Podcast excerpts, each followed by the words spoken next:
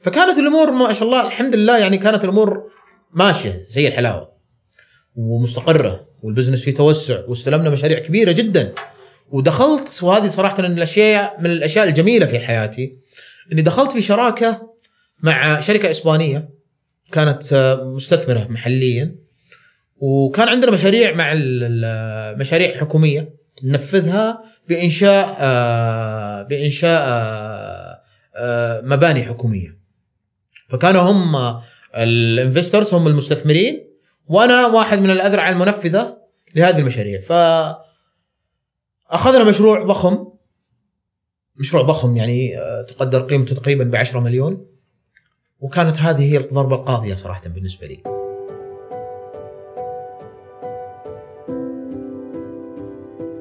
أهلا وسهلا. حياكم الله في هذه الحلقة من بودكاست مهنه كان معنا في هذه الحلقة الأستاذ عبد العزيز العمار.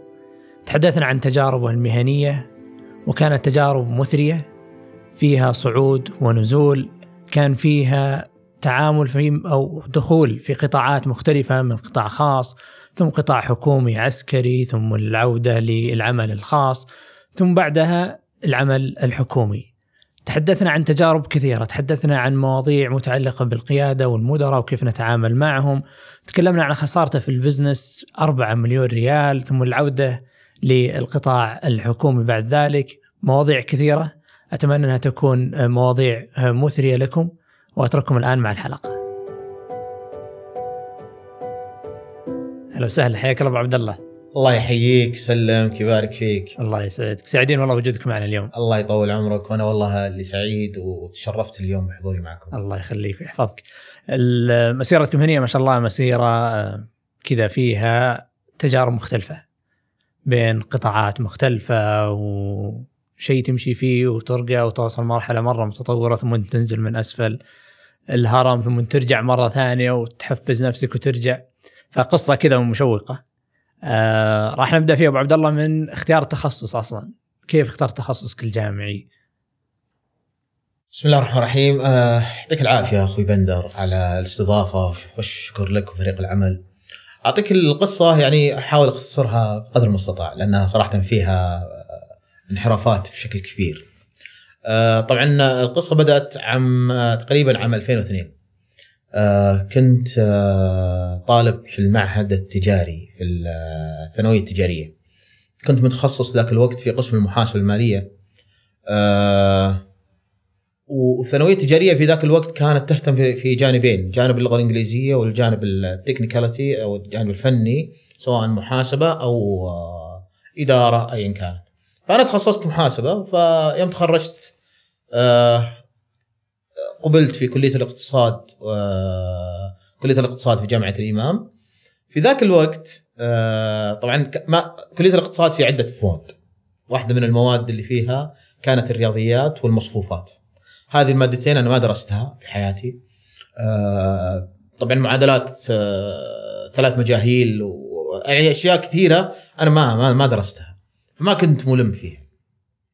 فكان فيه يعني آه، اختلافات يعني ودروبس في في المادة هذه.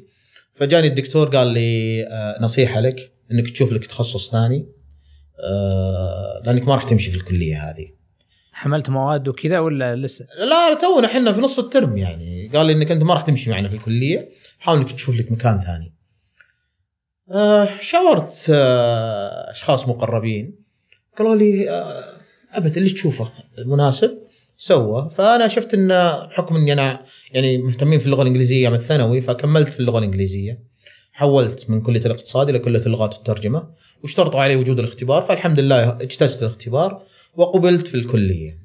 آه، ما عانيت بشكل كبير صراحة يعني آه، ما عانيت ما عانيت بشكل كبير آه، في الكلية الحمد لله كانت الأمور سهلات فيها عمق معرفي فيها يعني تنوع ثقافات وبالعكس كانت المج... كان كانت ال- الرحلة جميلة يعني في اللغة الإنجليزية ممتاز. التغير هل كان بس بسبب الدكتور ولا أنت أصلا يعني شفت نفسك وأنت ماشي في الاقتصاد والرياضيات والمسائل هذه؟ وال آه، صراحة يعني أنا كان المجالين متاحة لي يعني اللغة الإنجليزية والمجال المحاسبي. فكل الاثنين آه، الحمد لله يعني كنت آه، مهتم فيهم بشكل كبير. يعني فإذا هذا ما جاء بيجي الشيء الثاني وهنا بعد يلفت يعني شيء يعني طرى في بالي انه طالما إنك أنت اليوم في مجال تهويه فما يهم إنك تأخذ بلان اي ولا خطه اي ألف ولا باء فطالما إنك أنت ماشي في في توجهك في النطاق حقك اللي أنت راسمه فالحمد لله على ما قضى وكتب وهذا أمر يعني يعني آه، يعني ما ما وجدت فيه صعوبة الحمد لله في في الرحلة كاملة. وش كان توجهك وقتها؟ ذاك الوقت آه، كنت أنا متعاون مع كنت مكاتب الدعوة مكاتب الجاليات فكنت آه، الغرض منها آه، كان لتعزيز اللغة الإنجليزية. فكنا مخالطين للجاليات الأجنبية بشكل كبير وكنا نمارس اللغة باستمرار. وهذا من الأشياء أيضا اللي عززت جانب اللغة عندي في ذاك الوقت. يعني ترى ترى الكلام هذا يعني من عام 2003 إلى 2007 تقريبا اللي هو سنه التخرج. حلو. فمارست اللغة الإنجليزية وهذا ساعدك في تخصصك. أو اختيار التخصص نعم. زيادة على ال... نعم. يعني فكانت الممارسة وأضيف إلى ذلك أن ترى ذاك الوقت آه، من الأشياء اللي عززت أيضا آه، الجانب الدراسي. ذاك الوقت كان فيه آه، كانكم تذكرون بدايات الإنترنت كان فيه الشات. كان الشات نروح ندخل على الياهو موقع ياهو. كان في دردشة الاجانب كلهم كاملين. فكنا نروح ندور الناس اللي يتكلمون معنا نمارس الكتابة نمارس اللغة يعطونك المفردات جمي... جديدة وجميلة على أساس إنها تستخدم ال day to day use يعني. ما تعطيك لغة الكتب لا تعطيك slang تعطيك اللغة الدارجة المحلية. فكان هذه من الأشياء أيضا اللي كانت تعزز ذاك الوقت. جميل. وما بعد الجامعة إيش اللي صار؟ آه ما بعد الجامعة انتقلت مباشرة توظفت في القطاع الخاص. طبعا القطاع الخاص توظفت في شركة فينيل كنت مترجم فوري. بعد كذا انتقلت لشركة الالكترونيات المتقدمه في 2007 وبعدين صار سويتشنج عظيم صراحة ما كنت مخطط له اللي هو عملية اختيار أو الدخول المجال العسكري في دوره الضباط. وكان التوجه إني أنا آه، أكون في في أحد القطاعات في أحد القوات أمسك أيضا الجالية أمسك مكتب الجاليات هناك. كان في توصية من أحد الأشخاص هناك وجزاه الله خير كان ناصح. لما كانت الخطة إني أنا أدخل المجال العسكري نهائيا. فكان ماشي معاي باستمرار إني طلع القبول المبدئي اجتزنا الاختبار الطبي الفحص الطبي اجتزنا الاختبار النهائي أو طلعت الاختيار النهائي. بعد كذا آه، طلع القبول النهائي. اكتشفت إني بدل ما أكون في القوات الجوية أصبحت في القوات البحرية. ف القوات البحريه مجالها مختلف تماما عن المجال اللي أنا كنت أبغاه. فاتصلت على الشخص اللي أنا أعرفه. قلت إنه اللي صار آه، واحد اثنين ثلاثة. قال هذا رزق كتبه كتبه الله لك وعسى الله يوفقك. وامش فيه. وامش فيه. أنا ماني في العسكرية أنا جاي أصلا عشان أبغى هذه. فتخرجت ذاك الوقت برتبة ملازم. استمريت طبعا في ذاك الوقت تنق يعني صارت الترقيات و... ونقلت للرياض واستلمت آه، قسم المساعدات التدريب. فكان أيضا المجالي في التعليم والموارد البشرية في التطوير آه، تجهيز فرق العمل آه، لبعض المبادرات في القوات ذاك الوقت.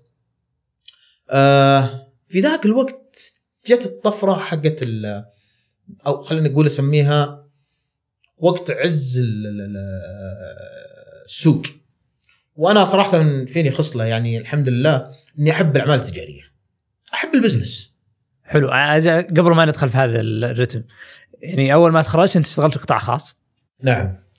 بعدين؟ في شركتين. شركتين ثم انتقلت للقطاع القطاع الحكومي للقطاع العسكري. بس ما تشوف إنه يعني الغالب الحين في هذه الفترة خصوصا إنه الشباب مثلا يروح للقطاع الحكومي لأنه أضمن في الرواتب خصوصا بداية حياته المهنيه وكذا صحيح. عكس القطاع الخاص اللي ما هو مضمون لا راتب ولا وظيفة ولا شيء. ابى أقول لك ذاك الوقت إيش كان تصور الشباب؟ كانت تصور الشباب اللي تخرجوا من دفعتنا بالجملة. اللي تخرجوا من دفعتنا بالجملة يبغى معلمين. يعني بحكم الراتب وحكم الاستقرار وحكم ضمان الوظيفة. ضمان الوظيفة. أنا بالنسبة لي ما كنت أفكر بالشيء هذا نهائيا بل إني أنا ما قدمت أصلا على وظائف حكومية. وانت تقدر تصير معلم انك لغة إنجليزية نعم يعني لغة إنجليزية ومعي توصية من دكاترة وأموري الحمد لله طيبة من ناحية التمكن من اللغة لأنه مثل ما قلت لك إن حتى أيام الجامعة كنا نمارس اللغة ومتعاونين مع أحد الجهات كذا جهة على أساس إن إحنا نطور اللغة. بس سبحان الله ما مو بهذا مجالي ما, ما أجد نفسي أنا في في مجال التعليم. خير وبركة وبالعكس يعني شيء جميل جدا إن الواحد يعلم الناس لكنه ما أجد نفسي فيه. وهذا شيء طبيعي يعني في سوق العمل تجد إن الناس فيه إداري فيه آه، طبيب وفيه العسكري وفيه المهندس وفيه المعلم وفيه اختلاف المناصب واختلاف التوجهات. حتى انضمامي أو اندراجي مع القطاع العسكري وتشريفي حقيقة ذيك الفترة أنا أسميها تشريفي في آه، في القبول في المجال العسكري هذه من نعم الله عز وجل علي آه ولكني من البداية أنا ما كنت أرى نفسي هناك. ويوم تعينت في في المجال العسكري تعينت معلم ضابط معلم. فما وجدت نفسي. فبعد بعد تقريبا آه قرابه الست سنوات في المجال العسكري وصلت لقناعة إني أنا ما أقدر أستمر في المكان هذا. وكنت متردد بين أمرين بين تشريف الخدمة شرف الخدمة العسكرية وما بين التوجه لشيء أنا أهواه. اللي هو الجانب التجاري. فطبعا استخرت استعنت بالله فتحت آه، المجال التجاري آه، وراح ندخل بتفاصيل ممتاز. آه، وش أعطتك تجربة العمل في القطاع العسكري خصوصا؟ آه طالما إحنا نتكلم عن القطاع العسكري فأنت تتكلم عن انضباطية تتكلم عن دقة تتكلم عن آه مسؤولية كل شيء أنت محاسب عليه. تتكلم عن آه ذاك الوقت يعني كنا آه لما نقول مثلا فلان آه استلم ضابط خفر ذاك الوقت مثلا أنت انت مسؤول عن الأسطول بشكل كامل. فأنت اليوم الأسطول بشكل كامل من من من من جنوبه إلى شماله أنت مسؤول عنه بالحذافيره تتأكد من المناوبات تتأكد من الاشياء يعني أشياء كثيرة جدا إنك لابد إنك أنت تراعي لها وقت استلام المناوبة. فهذا علمني صراحة أشياء كثيرة. أول شيء الصبر واحتساب العمل وأيضا الجهد اللي قاعد تبذله ترى مو كله لغرض المادة ولا لغرض في أشياء ثانية حماية وطن وهذا شيء عظيم جدا صراحة أنا أفخر فيه في يوم من الأيام إني مثلته. أه أه الإحساس بالمسؤولية. هذا مجرد الإحساس بالمسؤوليه إنك أنت لابد إنك تكون آه، منضبط متقيد آه، تحافظ على سجلك. هذا يعني هذا شيء مرة مهم في آه، في عالم الضباط. بالوظائف بالجملة. ولكن بالضباط بصفة خاصة محافظة على سجلك بشكل أدق. يعني إيش أقول لك؟ بشكل ما تتخيله. مرتبط فيها ترقياتك حظوتك في في المناصب القيادية مستقبلا لأنه داخل فيها أشياء آه، آه، كثيرة. فهذا هذا هذا اللي آه، يحضرني حاليا. ممتاز. وذيك الفترة يعني حتى السمعة يعني أنت مثلا ملازم ولا ضابط يعني؟ مكانة آه اجتماعيه نعم آه صحيح. المكانة الاجتماعية ذاك الوقت كانت تلعب دور كبير. لكن في المقابل وهذا اللي أنا قاعد أقول لك إياه إن شرف الخدمة مرتبط فيها يعني. اجتماعيا سمعتك مكانتك أيضا لما تروح لأي مكان معك الضابط الفلان كذا تحس إنها تعطي تعطي مكانة خاصة لك. لكن حقيقة أنا بالنسبة لي لم أجد نفسي في هذا المكان. لم أجد نفسي في هذا المكان. بل أن في زملاء لي الآن زملاء الآن لا يزالوا مستمرين وبالعكس مبسوطين جدا إنهم لا يزالون آه، مستمرين آه، بتمثيل البدلة العسكرية. لكن أنا شخصيا أنا شخصيا لم أجد نفسي في هذا المكان. يعني بغض النظر عن الأشياء اللي ذكرتها الجميلة آه في جوانب أخرى. آه في جوانب أخرى اللي هو شغفي في ال business في التطوير في آه الانتقال من مراحل والقفزات اللي أنا كنت أتمناها. وهذه سببت لي مشاكل. مشاكل في ups and downs على قولتهم في كل مشروع في كل في كل business كل مجال إحنا ندخله وهذه راح ندخل بتفاصيلها ولكن الجميل في الموضوع وشو؟ إن كل مجال أدخله في دروس مستفادة بشكل كبير جدا. إن أول حاجة إن القرار اللي تتخذه اليوم ترى هو راح يكون مصيرك في المستقبل اليوم هو مو بقرار إنك تستقيل ولا ت... ولا تقعد. تروح القطاع الخاص ولا تروح القطاع الحكومي. إن القرار اللي تاخذه اليوم ترى هو اللي راح يحدد مصيرك بعد خمس سنوات. يمكن ويمكن ما تجد نتيجة القرار هذا إلا بعد فترة من الزمن. ما يكون في خط رجعة. جميل. وهذا يعطي أحيانا يعني مساحة من التردد أكثر خصوصا في القرارات اللي في بداية الحياة ما في شك. يعني أنا أنا ما أخفيك سر ان أبو عبد الله.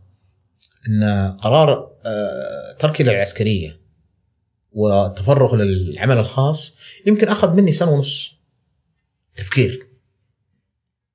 لأن كنت ذاك الوقت أنت مرتبط بعائلة مرتبط في التزامات مرتبط في أشياء كثيرة آه مثل السمعة آه المكانة الاجتماعية اللي أنت اليوم موجودة عندك. وكل ما ارتفعت بالرتب كل ما صار الموضوع أصعب. أنت تتنازل عن شيء تراه شيء ما هو بسيط. فلذلك القرار اللي أنا باخذه قعدت فيه سنة ونص على أساس إني أنا آخذ القرار هذا وش تفاصيل اتخاذ القرار؟ يعني أنا مريت بالتجربة وأتوقع غيري قد مر بالتجربة وفي ناس بيمرون بالتجربة مستقبلا إنه عندي خيار مهني ماشي وأموري زينة فيه وعندي خيار ثاني لا أنا أشوف نفسي أفضل فيه بس ما جربته ولا أعرفه ولا أو ممكن جربته بس ما ماني متيقن من من فعلا من قراري هل إذا رحت بيكون قرار مرة ممتاز ولا لا؟ شوف الفرق بين نعم التجربة اللي أنا اللي أنا خضتها صراحة وكان جل تفكيري فيها إن اليوم أنت عندك دخل ثابت لك ولعيالك زين؟ القرار اللي بتاخذه اليوم ما راح يكون عندك دخل ثابت. وهذا قرار وهذا قرار ترى مو سهل. ممكن يكون يجيك دخل عظيم مئات الألوف لكن ما تجي نص الشهر إلا أنت أصلا صارف مئات الألوف. لأن أنت عندك داخل وطالع صح ولا لا؟ بنفس الوقت آه تجد في أيام ما يدخل عندك شيء. ويمكن في شهر يكون عندك فائض كبير. وهذه أيضا واحدة من الأشياء اللي أنا ما انتبهت لها. إلا بعد يمكن سنتين أو ثلاث سنوات من اخذي للقرار إن اليوم بعد بعد طبعا بعد ثلاث سنوات من هذا القرار اكتشفت إني أنا المحاسب وأنا المدير وأنا المسوق وأنا المنفذ. وهذه من الأشياء اللي أنا ما درستها اليوم. وأزيدك من الشعر بيت إن أنا ماني من عائلة غنية. هذه احذف بالعكس حلوة. لا لا لا لا لا, لا أنا بقصد الدخل يعني. لا لا لا أنا أقصد إني أنا أنا يعني أضف إلى ذلك إني أنا ماني من عائلة تربت في التجارة. زين؟ العائلة اللي متربية في التجارة هم عارفين اليوم أساسيات ال business كيف يبدأ ال business. هم أصلا الثقافة حقتهم الداخلية أنشأ شركة شرى شركة أه، توسع في شركته أه، قلص من شركته. فهم ثقافة فتح المحلات وأغلاق المحلات. هي أصلا هذا شيء دارج بينهم بحياتهم اليومية. أنا ما عندي الثقافة هذه.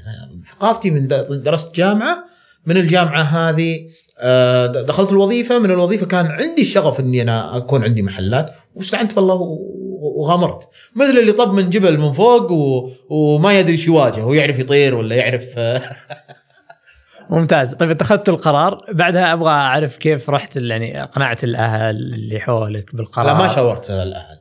آه على طول رحت إيه نعم. ما ما شاورت الأهل. كان القرار صراحة قرار فردي. وهذه واحدة من الأشياء اللي لازم أنا أعيد النظر فيها.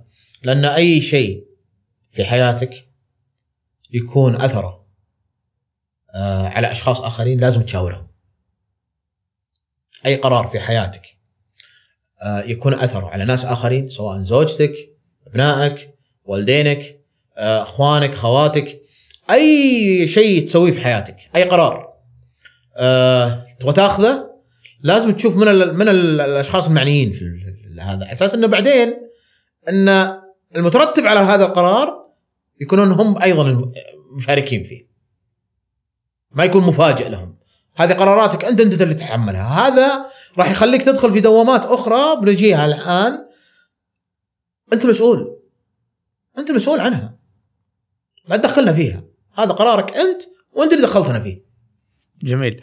أه وش سويت؟ يعني رحت واستقلت؟ استقلت في عام عام 2000 و تقريبا 2011 أو 2012 آه قدمت قرار استقالة تفرغت لل business بشكل كامل ولا أخفيك سرا صراحة يعني آه ال business كان جميل جدا وكان في توسع وكان في آه نشاطات جميلة جدا وكان في حرية وكان في حرية مالية آه ولكن المفاجات في عالم البزنس موجودة.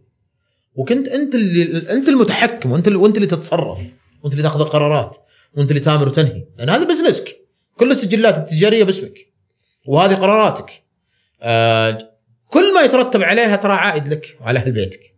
فكانت الأمور ما شاء الله الحمد لله يعني كانت الأمور ماشية زي الحلاوة ومستقرة والبزنس فيه توسع واستلمنا مشاريع كبيرة جدا. ودخلت وهذه صراحة من الأشياء من الأشياء الجميلة في حياتي إني دخلت في شراكة مع شركة إسبانية كانت آه، مستثمرة محليا. وكان عندنا مشاريع مع المشاريع حكومية ننفذها بإنشاء آه، بإنشاء آه، آه، مباني حكومية. فكانوا هم الانفسترز هم المستثمرين وأنا واحد من الأذرع المنفذة لهذه المشاريع. ف أخذنا مشروع ضخم مشروع ضخم يعني تقدر قيمته تقريبا ب 10 مليون. وكانت هذه هي الضربة القاضية صراحة بالنسبة لي. ممتاز. مثل ما قلت لك مثل ما قلت لك إن مفاجآت تحدث بأي لحظة. ممتاز. أنا بجي هذه. بس آه، برجع بدايات ال business. يعني أنت استقلت وخلاص فتحت ال business. آه، كان معك أحد فريق عمل؟ كنت مكون؟ آه, آه، ما كان معي فريق عمل. ذاك الوقت كان السوق سوق نار. ما كان في وقت حتى إني أنا أهتم لنفسي.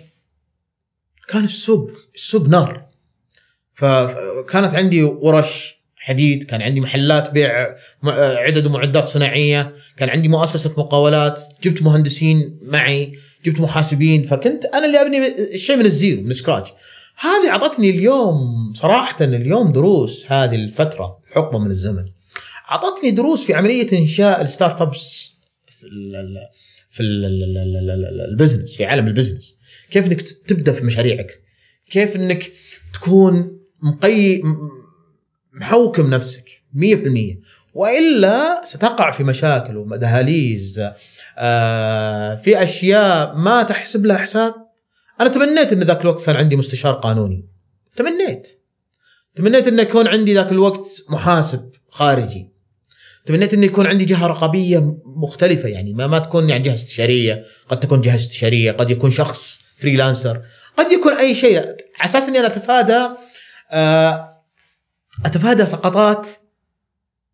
لو طبعا لو من عمل الشيطان لكن نقصد الحمد لله على ما قضى وكتب أقول لك. ولكن كان بالإمكان أفضل مما كان. جميل خلينا نسولف شوي عن السقطات هذه. ونعرف بعض التفاصيل. آه، آه، صراحة شوف آه مثل ما قلت لك اني كان عندي ورش حديد. وطبعا ورش حديد وفيها نجارة وفيها الومنيوم وفيها وفي عندي عدد ومعدات محلات محلات عدد ومعدات صناعية وكانت فيها دخل يعني كان في اليوم الواحد كنا نبيع بال بال 3000 إلى 7000 ريال اليوم الواحد. وغير شغل المصانع الحديد وغير المؤسسة. فمشروع واحد خلى كل الدخل اللي يجيني من الفروع هذه كنت أصبه في مكان واحد.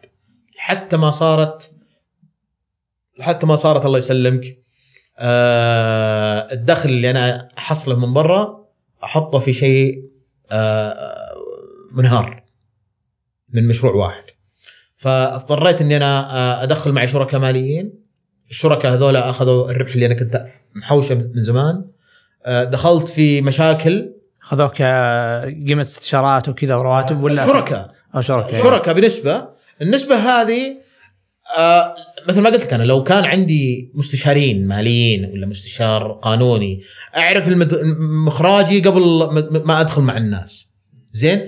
كان اليوم أنا قدرت أطلع بحاجة لكن أنا طلعت break even يعني لا اللي أنا ربحت ولا اللي خسرت خسائر قوية. لكن في الأخير في الأخير طبعا خسائر قوية إني أنا المستثمرين اللي دخلوا معي طلعوا بنفس الربحية حقتهم. لكن أنا طلعت ب zero. يعني الخسارة اللي أنا طلعت فيها ترى 4 مليون ريال هذه آه، يعني drop فكانت الفروع الثانية ناجحة لكن عندي مشروع واحد خسران هذا أخذ من هذا فطلعت أنا آه، طبعا بمساعدة المستثمرين والمستثمرين هم زملاء وأصدقاء يعني مو. ولكنهم في الأخير أنا استعنت فيهم مع الفائدة حقتهم إني أنا أطلع آه زيرو ومن هنا بديت من الصفر. الشركاء دخلوا شركه فلوس. آه في بعضهم دخل فلوس وفي بعضهم آه دخل في شركته الخاصة. بحيث ان ننقذ الموقف فالحمد لله اللهم لك الحمد لك الشكر أنقذنا الموقف وأمد لهم صراحة كل الشكر والتقدير على وقفتهم معي. آه في الأخير هذه المشاكل أعطتني دروس كبيرة. دروس أنا دفعت ثمنها. يعني ما كانت مجانية. دفعت 4 مليون عليها. شكرا. زين. يعني حتى اليوم في بعض الأحيان أنا أجلس مع نفسي جلسة صفاء ذهن يعني لدرجة من المرات إن ذاك الوقت كنت أطلع للبر لحالي أجلس كذا لحالي أفكر. أقول إني أنا إنسان كويس. طايع ربي. طايع والديني. ليش قاعد يصير لي الشيء ذا؟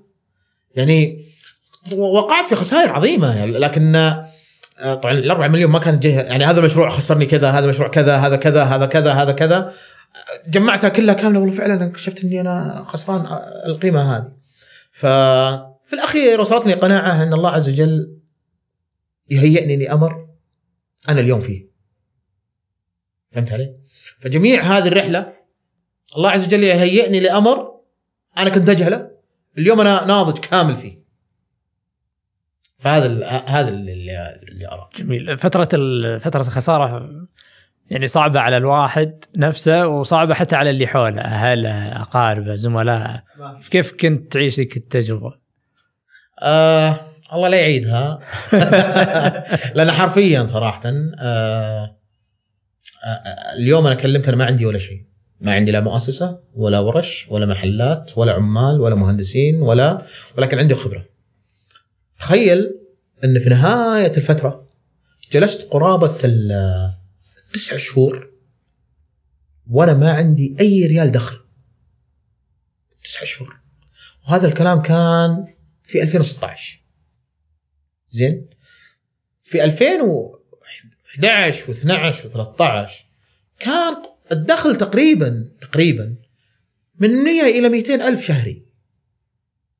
شهري. زين؟ ولكن عالم التجارة كذا. عالم التجارة كذا يا ups and downs ups and downs طيب شو تستفيد؟ طيب وين إدارة المخاطر؟ ما كانت موجودة، وين إدارة المشاريع؟ ما كانت موجودة. ذاك الوقت كان في أحد الزملاء كان يجي لمي يقول لي أبو عبد الله ليش ما تأخذ دورات تدريبية؟ أنت الحين قاعد تشتغل كويس بس ابن تجارتك عليها علم. بس أنا ذاك الوقت كنت متحمس. وهذا الحماس له ثمنه. زين؟ ما كان عندي وقت، ما كنت فاضي، ما كنت فاضي إني أنا أروح أخذ دورات. مع العلم إنه كان في دخل كبير، مو قضية قضية فلوس، بس قضيه قضية نضج. تشوف الدنيا فيها خير والسوق نعم. جالس نعم. في توسع. كان ذاك الوقت كان في توسع كبير. ولكن التوسع هذا إذا ما كان مدروس و... وإذا ما مديت رجلك على قد لحافك على ما قال المثل زين لازم لازم تاخذ ال risk هذا. يعني الآن ال risk تكلفته اليوم أنا قاعد أحسب لها حساب. لذلك الحين لما تجيني واحد يقول نبغى نفتح شركة ولا كذا لا تعال لا لا لا ما بكذا. بكذا. تعال ارجع لي. عطني اليوم عطني القوائم عطني اليوم وش الممثل القانوني اللي معنا منه وش الاتفاقيه وكيف إن آلية التخارج من بعض كيف نتخارج وكيف إن نقدر نطور في حال إن اليوم القيمه السوقية حقتنا كذا بكرة القيمه السوقية كذا كيف نتعامل من اللي بيقوم بال business من تفاصيل كثيرة جدا ما كانت موجودة سابقا. يعني ضد التصور العام اللي يقول أنت عندك فكرة وتوكل على الله وادعس ونفذ و... والدنيا سهلة وممكن تمشي معك وتصير تاجر وتصير رائد أعمال كبير في عالم ال business ما في شيء اسمه يمكن. ما في شيء اسمه يمكن. أنت اليوم كل شيء ترجعه. إلا الوقت والجهد. شيء ممكن إنك ترجع. زين إلا الوقت والجهد. من 2011 إلى 2016 هذه خمس سنوات. زين؟ زملائي اللي كانوا معي اليوم فرق فرق اللي بيني وبينهم شيء كبير. زين؟ لو برجع على أساس إني أكون مثلهم ما أقدر. فهذا القرار إني أنا يمكن هذا في رأس مال. وفي جهد وفي وقت. والتعويض أصلا الرياض ما هو الريال الريال واحد ما هو سهل إنك تعوضه. خصوصا الريال لما يكون بدايته ترى سهل. لما يكون في دروب صعب تعويضه مرة ثانية. أنا أسمع كثير قصص يقول إني أنا بديت من الصفر والآن آه، آه، ساكن في فيلا وعندي سيارات الدنيا وعندي كذا. يمكن يمكن. ولكن ما تقدر تعممها. تقول والله فلان صار معه كذا أنا بعممها على الكل. ما تجي. ما تجي. بينما في أخ... ناس ثانيين مئات ألوف. مشوا بكلمه يمكن هذه في الأخير الآن آه، آه، قاعدين يضربون أخماس بسداس جميل. آه بعد ما قفل البزنس خلص ما عاد فيه شيء. آه وش اللي صار بعدها؟ شوف هو مو ما قفل ال business. وبعد ما صرت ماني قادر اواكب ال business. صار عندك مديونات كثير مديونيات كثير. في مديونيات وفيه دخل ذاك الوقت لسه ما استلمته. فاستلمت الدخل هذا قفلت المديونيات. حرفيا حرفيا طلعت zero. زين؟ فاضطريت إني أنا أرجع للوظيفة من جديد. ولما رجعت للوظيفة رجعت كأني فريش جرات كأني لسه متخرج من الجامعة. فكانت أول وظيفة لي ب 2017 2016 تقريبا كان راتبها 8500 وش قصتها أول وظيفة؟ فيها قصة ذي آه طبعا مثل ما قلت لك إن آخر تسعة شهور ما جاني دخل ثمان تسعة شهور أو ثمان شهور. ما عندي فأنا أبغى أي شيء بس. كنت متزوج كان عندي عيال كنت أبغى أي شيء. وكان ما كان عندي يعني ذاك الوقت يعني لدرجة اني لدرجة وشو؟ لدرجة إن قبل المرحلة هذه اضطريت اني اضطريت إني أفتح مكتب في الصين. في التسع شهور هذه. في التسع شهور هذه. التسع شهور هذه نهاية في ال business. نفسه في ال business لأني ما أقدر أفتح إيه. شيء عندي هنا في السوق المحلي. لأن هنا يتطلب مني غرفة تجارية يطلب مني آه، سجل تجاري يطلب مني آه، آه، الزكاة ذاك الوقت طلب مني شهادات طلب مني مدفوعات. أنا ما عندي ذاك الوقت. ولكن إيش سويت؟ رحت فتحت الصين. تعرفت على شخص هناك.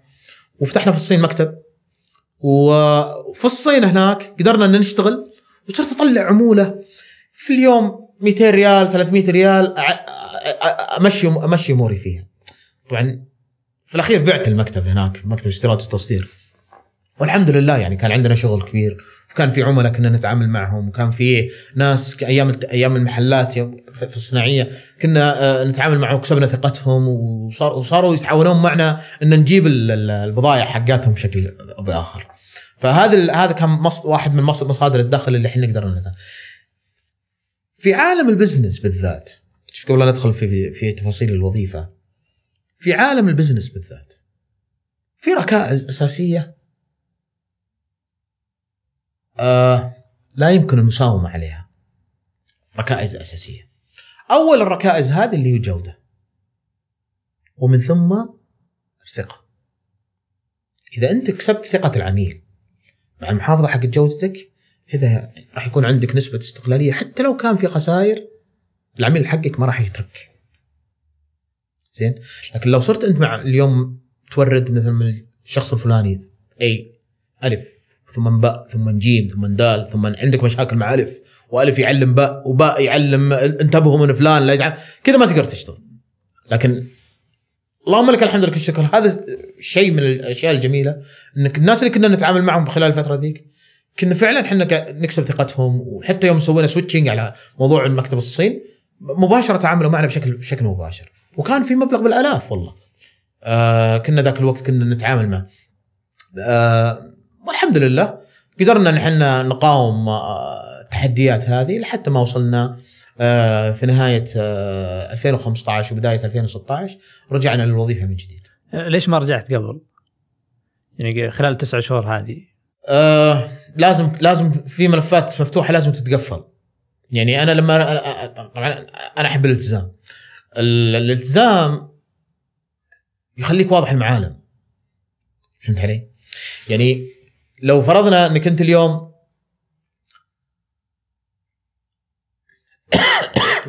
يعني مثلا لو قلنا انك انت اليوم مع أحد الجهات.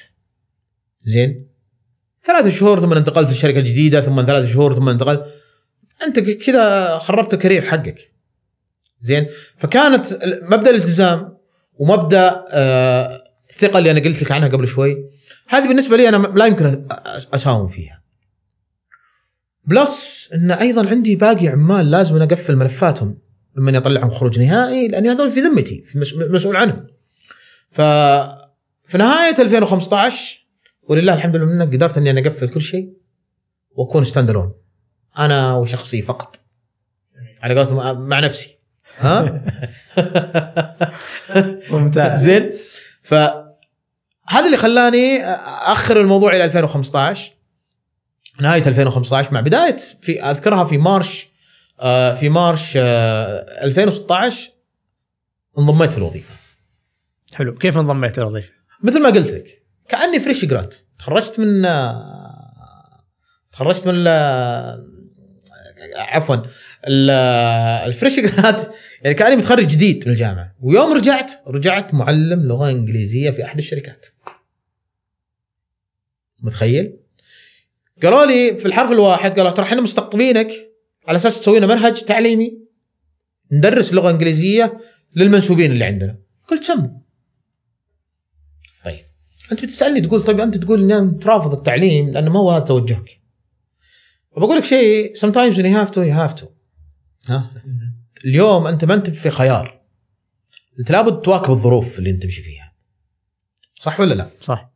ها؟ أنت لازم تواكب الظروف أنت اليوم متى تقول إني أنا أمشي في التوجه حقي؟ لما تكون الخيارات متاحة بين يديك زين؟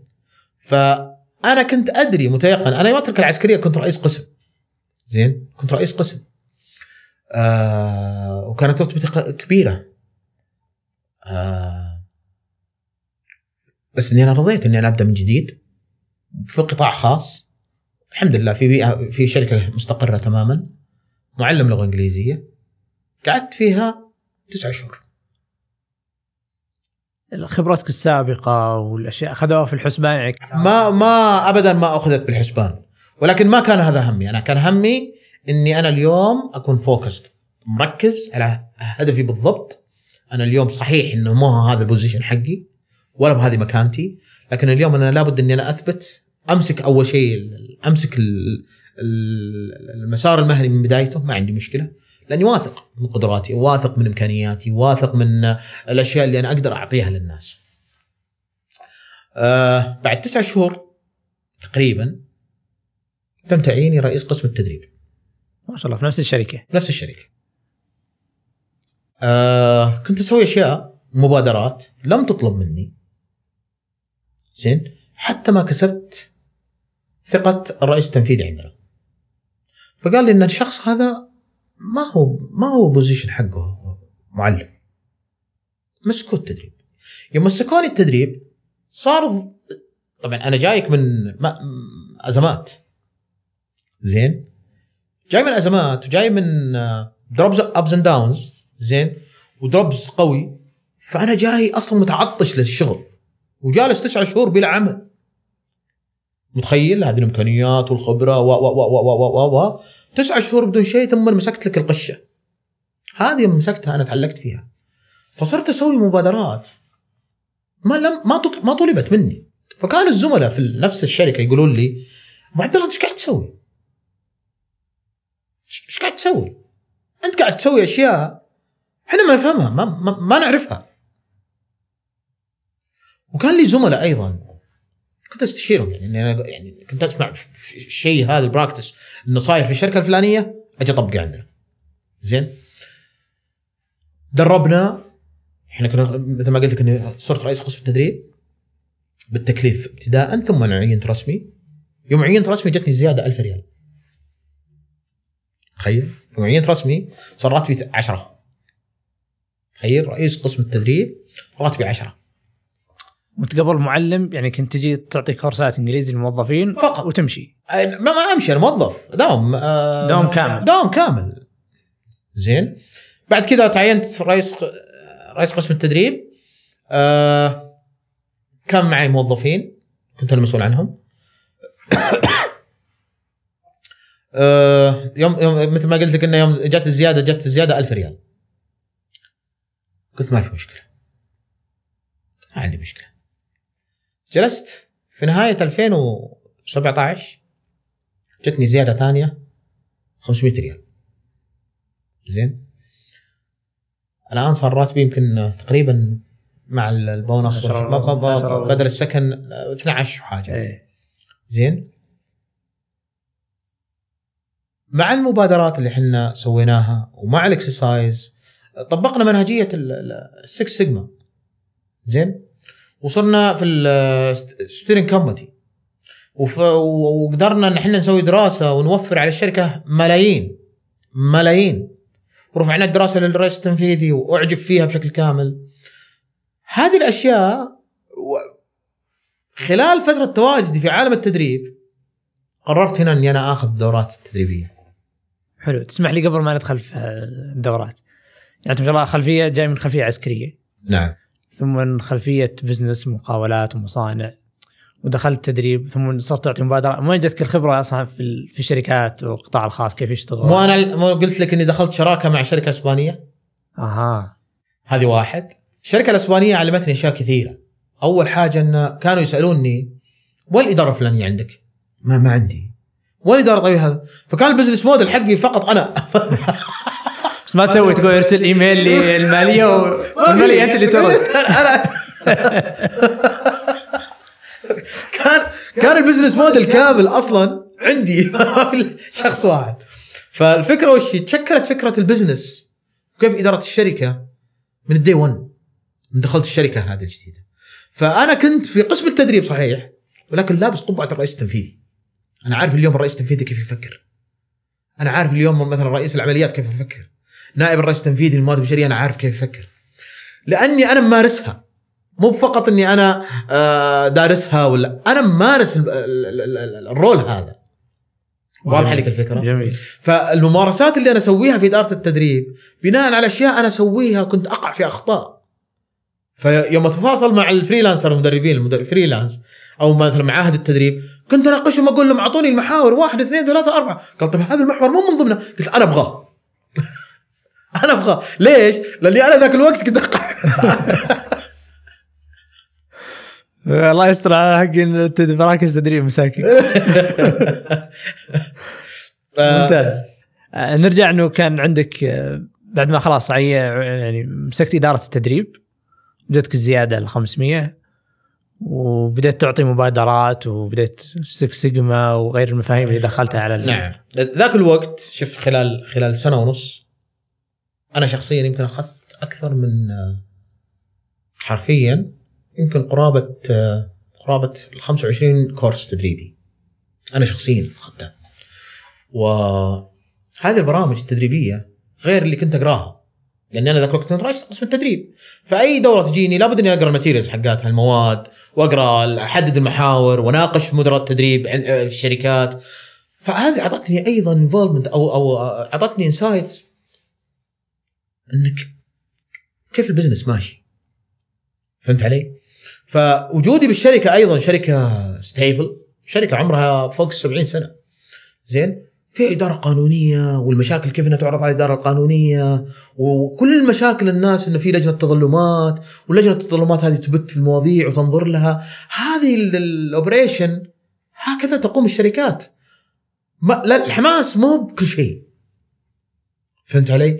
وموضوع يمكن أيضا مو بكل شيء، كويس إنه يكون النظرة موجودة، وكويس إنك أنت عارف اليوم أنت أنت وش تبغى، بس إنه لابد إنه يكون في استراتيجية، لابد إنك أنت عارف وين أنت رايح، ومع مين تشتغل، وش ال milestones حقاتك، وش ال plan B لو أنت ما مشيت في المشروع هذا، من اللي راح يسوي ال funding، الفلوس اليوم وينها، لو ما جت الفلوس هذه كيف بتغطي، إدارة المخاطر، آه، وش ال risk register حقتك، هذه أنا ما عرفت إلا بعدين. فأنا اليوم أخذت الدروس بعدين تعلمت. جميل. فهمت علي؟ آه، إيش يعني المهارات نقدر نقول والاشياء الشخصية اللي آه، يعني من خلالها كسبت ثقة ال- الإدارة وأعطوك ترقية ثم أعطوك ترقية ثانية؟ شوف أول شيء هذا توفيق من الله سبحانه وتعالى هذا ما في شك. لكن آه لما تعمل بكل جهد ولما يفوق آه، مخرجاتك المهنية تفوق توقعات مديرك المباشر. يعني هو ما كان متوقع منك إنك توصل للل level هذا. وأيضا في سر ثاني إن المدير يعطيه توصيات بحكم الأقدمية. زين؟ وفي بعض الأحيان توصياته تكون ناقصة. وأنا أدري إنها ناقصة بس ما أجي أنا وقت يعطيني المعلومة أو يعطيني ال request. زين؟ أجي أقول له ترى في شيء ناقص. لا. أنا آخذ المعلومة منه أشوف إيش يبي وأروح انفذه مثل ما يبي وأزود عليها الأشياء اللي أنا أعرفها. هذه اعطت أعطت مصداقية. وأعطت أيضا انطباع إن الولد هذا لما أنا أعطيه تاسك يسوي لي إياه دبل هذا شيء. يمكن تسألني تقول طيب أنت اليوم الجهد اللي أنت قاعد تتكلم عنه ما يوازي الراتب اللي انت قاعد تاخذه. بينما مدراء التدريب في السوق أصلا راتبهم من ال 40 وعليها انت تاخذ 12000 ومبسوط. أيوه. في فترة من الزمن في حياة المهنية لكل إنسان إحنا نتكلم عن جزئيتين. يعني الآن نتكلم عن دخل ونتكلم عن نتائج. زين؟ إذا حديث التخرج اليوم همه الوحيد كم بياخذ بيحصل عليه لكنه كمهنيا كنظرة عميقة شوي كخطة استراتيجية ما راح تكون إيجابية ليش لأن بيجيك واحد ثاني ما يهمه المال بشكل كبير ها ولكن يهم النتائج لأن النتائج بعدين راح تقنع المسؤول إنه تعطيك المال فهمت الفكرة؟ جميل. فهمت ال concept؟ هذه الفلسفة حقتي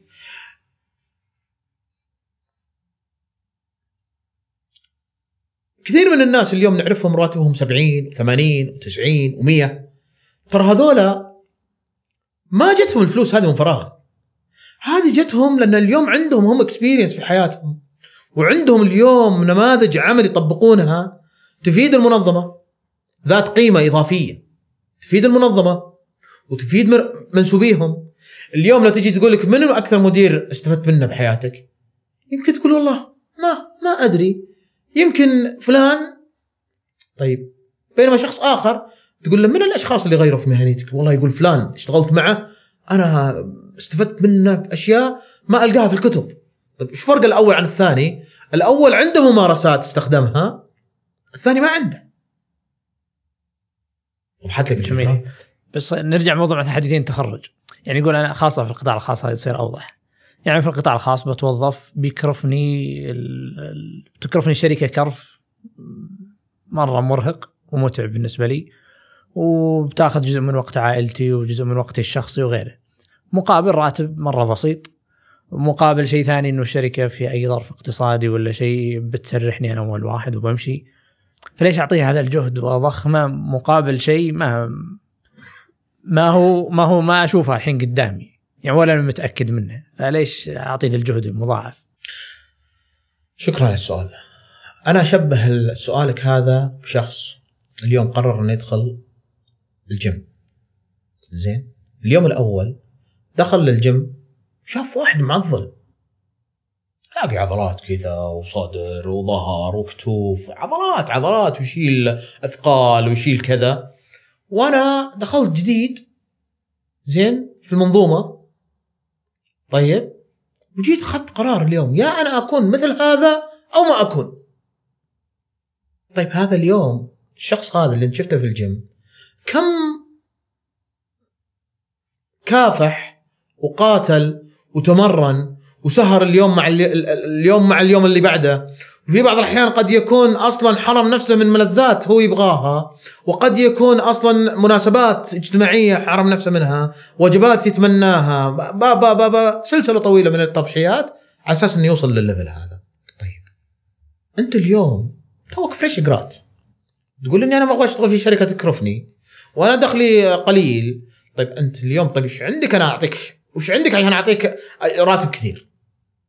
وش الشيء اللي يوازي راتبك. وش المنجز اللي انت حققته على أساس اني اعطيك راتب عالي؟ لا تجيني لما واحد سابك يمكن ما يداوم إلا ساعة ساعتين يمكن ثلاث ساعات. بينما راتبه عالي جدا وأنت تطحن عشر ساعات راتب قليل. هذا بالساعتين يعطي أفكار ويعطي تعديل ويعطي تصحيح ويحل مشاكل و و و و بنفس المدة اللي أنت تقضيها ب 10 ساعات. هذا ما جاء بين ما جاء بين يوم عشية وضحاها هذا إنسان اشتغل وعنده من التجارب وعنده من قصص النجاحات وعنده من المنهجيات اللي يقدر يتبعها ويتبناها وعنده من الأشياء اللي يقدر يبني فريق من خلالها. فهمت علي؟ جميل. في الشق الثاني ممكن أنا أبدأ مع قطاع خاص يعني ببدأ في شركة. مقابل مثلا أناظر واحد من زملائي ممكن تخرجون في نفس في نفس المرحلة ونفس كل شيء. وتوظف في أحد نقدر نقول الهيئات والجهات الحكومية اللي تعطي رواتب عالية وأنا مثلا هو راتبه يوصل 20 أنا راتبي توني بادي يمكن ستة. فتصير في كذا حجم مقارنة ما هو أفضل مني لا بالقدرات ولا أفضل مني في الخبرة ولا نحن متخرجين نفس الوضع نفس التخصص نفس كل شيء. فكيف أعيش الصراع هذا وكيف أقدر أوصل اللي وصل له هل فعلا ذكرتني يا أبو عبد الله عام 2006 يوم تخرجنا من الجامعة ناداني أحد الدكاترة اللي كانت علاقتي كويسة معه. آه فقال لي يا أبو عبد الله أنت اليوم تخرجت من الجامعة. وثيقتك في مخباتك. وألف مبروك. ولكن عندي لك نصيحة. بكرة بكرة تبي تقابل راعي القلابي. بالحرف بالحرف قال لي إياها. تبي تقابل صاحب الفوال. وتبي تقابل الموظف تبي تقابل المدير تبي تقابل شخص منتج تبي تقابل أشخاص وأطياف في المجتمع. ولكن حط في بالك أن الله عز وجل خلق لكل إنسان مسار. إذا شفت إنسان ماشي في مسار ناجح لا تروح تقول إني أنا أبغى أصير مثله. وإذا شفت مشيت أنت في المسار الناجح وشفت لك واحد ثاني ناجح لا تقول إني أنا اترك نجاحي اللي أنا فيه وبروح لما النجاح الثاني على أساس إني أنا أكون أكثر فاعلية. لا لا لا لا لا كل واحد له مسار وكل واحد له منهجيته كل واحد له الكارير باث اللي هو يبنيه لنفسه. اليوم أنت فلان هذا ما تدري هو لصالحه ولا ما هي لصالحه. أنا بعطيك على سبيل المثال أنا اليوم أستلم 30000 ولا 20000 مثل ما تفضلت. ولكن المبلغ هذا لابد أن يوازيه عمل. واضحة؟ اليوم أنا بالشركات بالقطاع الخاص أو سواء بالقطاع الحكومي أو ايا كان الجهة إذا أنا اليوم الجهد اللي أنا قاعد أبذله ما يقابل دخل طيب انت قيم الدروس المستفادة من هذا الجهد. إيش طلعت فيه؟ زين؟ هذا واحد. اثنين أنت اليوم بيدك فرصة عمل تقدر أنت تبدع وتسوي أكثر من المطلوب منك مو لأن الجهة تحتاج لأنك هذا هو الليفل حقك. مثل ما قلت مثل ما قلنا في البداية. هذا هو ال level حقك. اللي أنت تقدر تقنع المسؤول بكرة أو مديرك أو مثلا حتى مديرك إذا كان مثلا ما هو منصف. أنا ما أشتغل للمدير هذا أنا أشتغل لنفسي. بكرة أنا شغلي هو اللي يتكلم. واضح الفكرة؟ جميل. طيب نرجع على آه، استلمت إدارة التدريب وأخذت 25 آه، course تقريبا في مجال plus or minus يعني ما أذكرها كم الرقم لكنها اخذت دورات كثيرة. في مجال الإدارة. بديت في مجال الإدارة في مجال المالية في مجال الاستراتيجية في مجال إدارة المشاريع. آه مثلا في السكس سيجما آه في الجودة. زين. في في أكثر من مجال. طالما إن أنت فتح لك مجال كل شيء تستفيد منه. لا تنظر لها اليوم. انظر لها بعد خمس سنوات ست سنوات. بكرة بيجي في بالك آه هذا سبق إن أنا أخذت فيه course معين. اليوم أنت تفكر إنك مهم جدا صراحة التخصص مهم جدا التخصص خصوصا في البدايات. ومثل ما قلت لك أنا لو إني أنا آه بديت في مسار واحد ثم توجهت راح أكرس نفسي على نفس المجال والدورات اللي تفيدني بالمجال هذا. ولكن أنا بحكم ال movement هذه ال switching هذه آه قاعد آخذ من كل بحر قطرة. اليوم ولله الحمد والمنة عندي الاكسبيرينس الكافية وعندي الكورسات الكافية اللي تخولني على الوظيفة هذه وأكثر أكبر منها وأقل منها.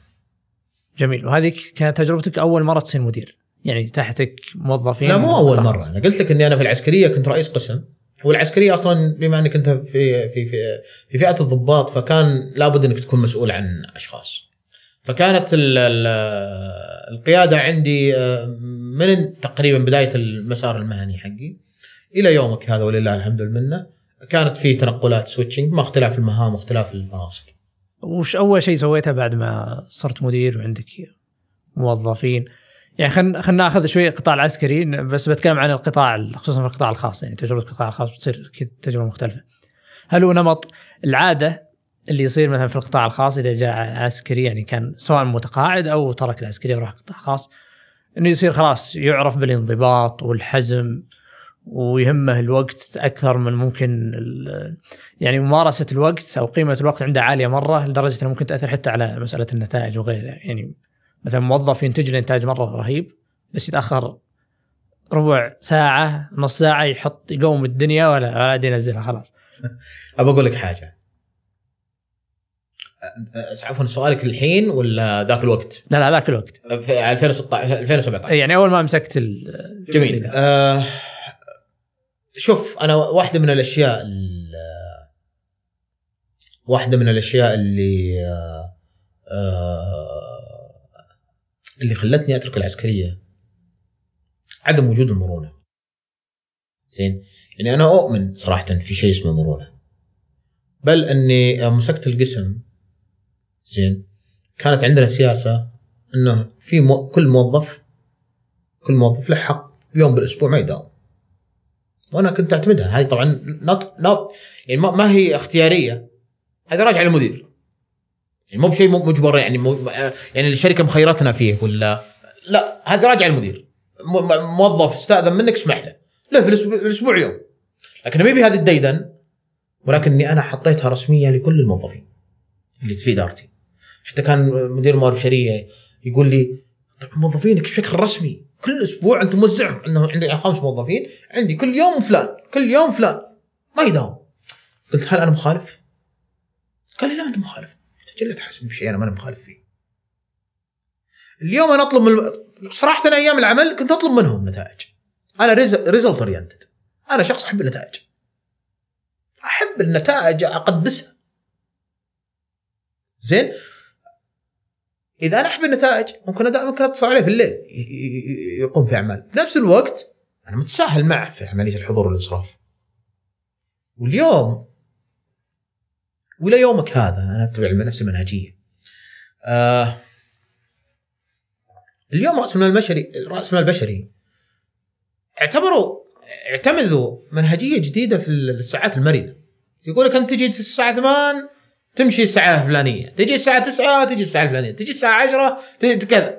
فاليوم اعتمدت هذه المنهجية بشكل رسمي إن اليوم time not everything يعني ما مو بكل شيء.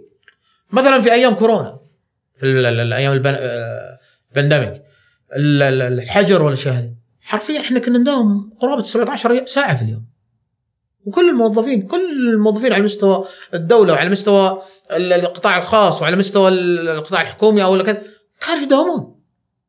ما كان في وقت محدد لا حضور ولا انصراف. ومع ذلك اصبح يعني حسب الدراسة اللي صارت إن في إنتاجية أكبر من أيام ما كانوا يداومون حضوري. فصار اليوم صار اليوم منهجيات مختلفة في حتى في عملية تقييم ال تقييم ال آه، منهجيات العمل الداخلي بيئة العمل تختلف الفلكسبيليتي المرونة الأشياء هذه كلها صارت تلعب دور كبير. في في للموظف. جميل. آه بعد الجهة هذه أول شركة اشتغلت فيها في التدريب نعم. وين انتقلت؟ أيوه. الآن بدينا بالقفزات. بدينا بالقفزات. آه، رحت لم شركة ثانية. قالوا نحن سمعنا إنك أنت سويت واحد. ركز معي. سمعنا إنك أنت سويت واحد واثنين وثلاثة وأربعة. وان إحنا اليوم نبغاك بشكل أوسع إنك تمسك لنا إحنا التدريب. plus آه توظيف plus ال performance الاداء حلو. وكيف اسمعوا؟ يعني LinkedIn مثلا ولا لا لا لا, لا, لا. آه قيادات يجلسون مع بعض. إحنا نبغى الشغله الفلانيه والله عندنا فلان. سوى لنا الشغله الفلانيه بدأ يطلع الاسم. خصوصا أيضا ذيك الفترة. مثل ما قلت لك إن اليوم صارت معي مشاركات مع مركز التدريب لي شراكات لي آه، اتفاقيات. وكان فيه نوع من نوع من التحرك في السوق. زين؟ فالمنتديات أقصد المنتديات ورش العمل اللي تصير مع الغرفة التجارية مع مع أكثر من قطاع. صار في exposure صار في panels نحضرها صرت أنا أقدم ساعات آه، آه، تدريبية آه، أقدم مثلا واحدة من واحدة من الأشياء ال- ال- ال- الدورات التدريبية اللي كنت أقدمها زمان. يوم يوم قلت لك إن موضوع السقطات وكذا كان الريال يلعب دوره. كيف توازن أمورك في حياتك هذه؟ كيف دخلك 500 كيف توازن أمورك؟ أساس إنك تطلع من مآل فصرت أقدم فيها دورات تدريبية. زين؟ for free يعني فقط to give يعني to give back society لكن أقصد لكن واحدة من الأشياء يعني إن آه، لأن ما كنت أبغى ناس تطيح في نفس اللي أنا طحت فيه. زين؟ آه كنت أقدم في ال- الموازنة المالية في الحياة الأسرية. يعني أنت اليوم اليوم تعال انت لما تقول إني أنا عندي آه فلوس أو عندي استثمارات بدخلها الفلوس هذه وش هي؟ راس مال ولا دخل ولا قرض شخصي ولا سلفة وش بتدخل فيه؟ وش الفلوس دي من وين لك؟ فأشياء كثيرة قمت أقدم فيها فصار هذا يعطيك exposure عالي لل market فهمت علي؟ يعطيك اسم للسوق ويعطيك brand إنك أنت اليوم تراك في عالم التدريب. عالم التدريب بالذات عالم التدريب لأنه يدخلك في عالم الأداء تقييم الأداء. خصوصا إن أنت عندك experience سابقة يعني ما أنت جاي fresh زين؟ اليوم يعطيك ال double double تمشي في ال double ما ما ما- يعني ما تفاوض في الخمسة والستة والعشرة وال- ما, ما تفاوض فيها.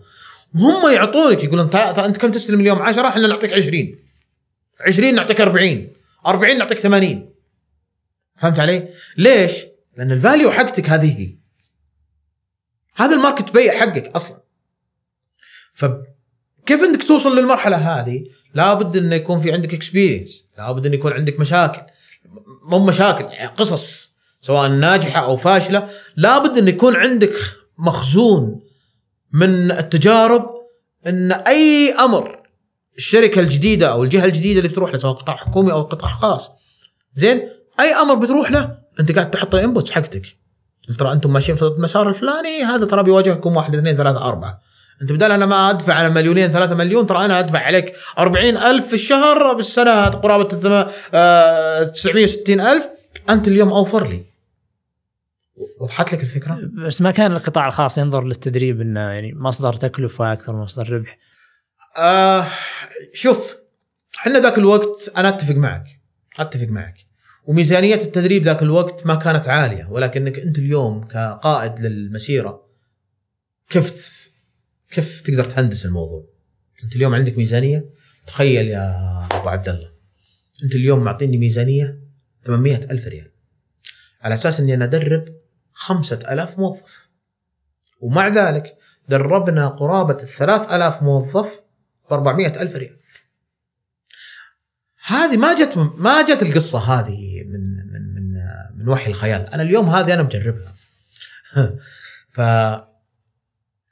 آه، مبنية على تجارب. كيف إنك أنت تقدر توازن كيف تقدر تقلص المصاريف كيف إنك تقدر تزيد الإنتاجية كيف إنك تقدر تستثمر في الموارد الداخلية كيف بدل ما تدرب شخص واحد تجيب مدرب freelance يدرب لك 20 أنت كيف ال 20 ذولا هم تخليهم آه، السفراء حقك في عالم ال- ال- ال- ال business units هم يدربون غيرهم. فأشياء كثيرة تقدر تستفيد منها بطريقة أو بأخرى تقدر توفر عليك تقدر آه، تدرب أكبر عدد ممكن في ميزانية قليلة. أيضا بدل ما تتعامل مع شركات التدريب على أساس أنها تقيم لك برامج آه، آه، آه،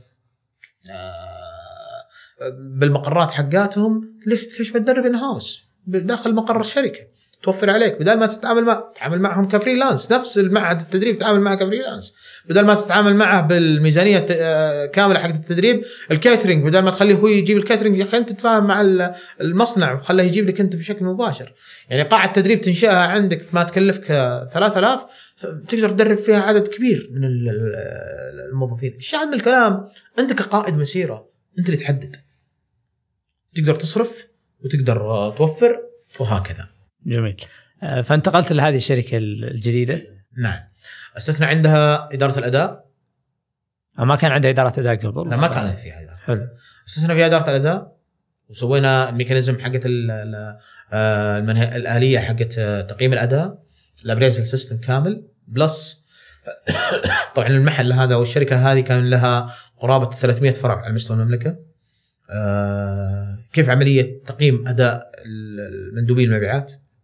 البائعين هذول اللي على المستوى.